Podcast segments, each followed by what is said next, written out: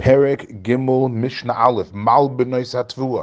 If you go ahead and you plant squares of grain, Shebein Hazesim, between olive trees. Why is it called Mal?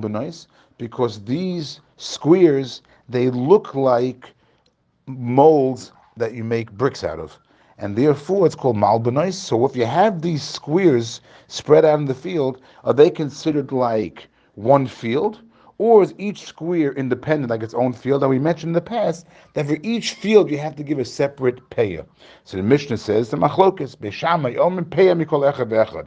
Beis Shammai says you have to leave off from each square payah. Beisil alone, Beis Hillel disagrees, and he says no, me echad al hakol. You have to leave off just one payah for everything. Now, why is, does the Mishnah mention specifically olive trees? So the Rav explains because the chiddush is that we know that not all trees are you obligated to leave off payah?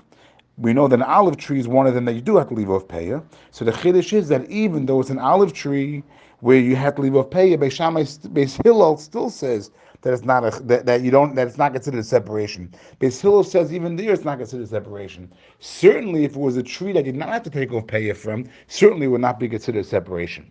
The Mishnah continues. A modim, they all agree, even Beis Shammai,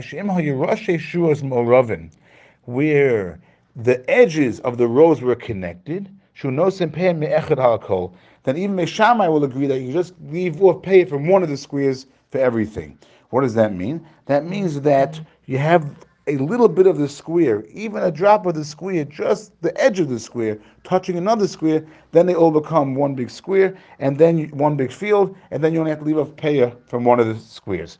Now the Rav says something a little bit complicated but he limits the machlokis between Beis Shammai and Beis He says that if we're talking about a field where the trees are very, very much separated, so then why did you go ahead and put all the squares in different places? Why you put them all together? Since you had plenty of room, this, the, the trees were all separated.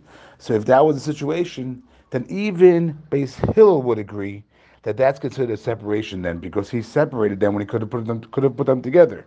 Likewise, if the trees were very close together and you didn't have that much room really to, to put all the squares where you want to put them, if you want to put them together, and therefore you're forced to separate the squares because they wouldn't all fit together.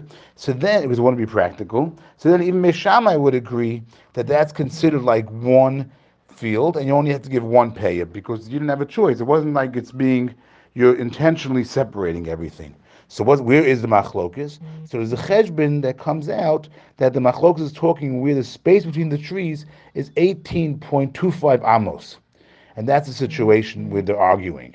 So if the tree is going to be more than 18.25 amos, then even Beis Hillel would agree that you have to go ahead and leave from each square. And if the trees were less than 18.25 amos apart, then even Beis Shammai would agree that it's too close.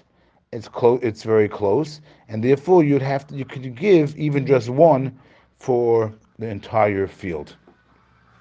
Mm-hmm.